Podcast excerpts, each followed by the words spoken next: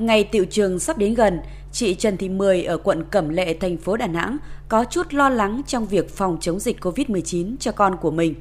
Sau nhiều lần phân vân việc có nên tiêm vaccine cho con, chị Mười đã quyết định đưa con đến trung tâm y tế để tiêm vaccine phòng COVID-19. Con à, vào học thì à, tôi à, dẫn con đi tiêm hai đứa tiêm mũi ba. Đứa Út thì năm nay vào lớp 2 thì tiêm mũi 1 để đảm bảo sức khỏe cho con để chuẩn bị vào học.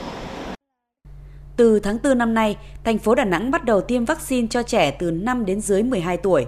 Đến nay, có 49.000 trẻ tiêm mũi 1 vaccine phòng COVID-19, đạt gần 37% số trẻ đủ điều kiện tiêm chủng và 20.400 trẻ tiêm mũi 2, đạt hơn 15%. Bác sĩ Võ Văn Tị, trưởng khoa kiểm soát bệnh tật, Trung tâm Y tế quận Cẩm Lệ, thành phố Đà Nẵng, mong muốn các bậc phụ huynh đưa trẻ trong độ tuổi đi tiêm vaccine để đảm bảo an toàn phòng dịch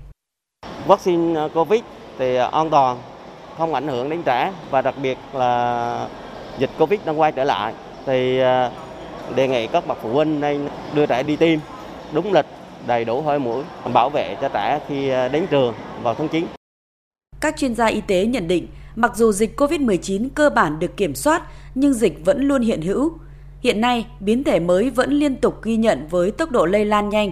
Để có thể chung sống an toàn trong giai đoạn bình thường hiện nay, vaccine được coi là vũ khí chiến lược, yếu tố quyết định trong phòng chống dịch COVID-19. So với cả nước, hiện tỷ lệ tiêm vaccine phòng COVID-19 mũi cơ bản cho trẻ từ 5 đến dưới 12 tuổi ở Đà Nẵng còn thấp.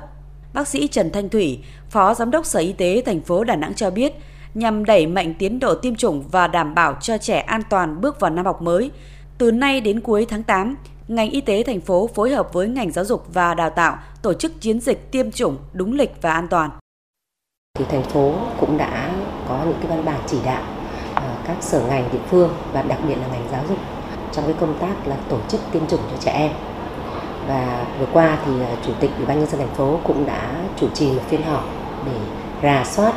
cái công tác tiêm chủng cũng như là chỉ đạo cái cái biện pháp để đẩy mạnh cái công tác tiêm chủng nói chung và trong đó có tiêm chủng trẻ em trong cái thời gian tới.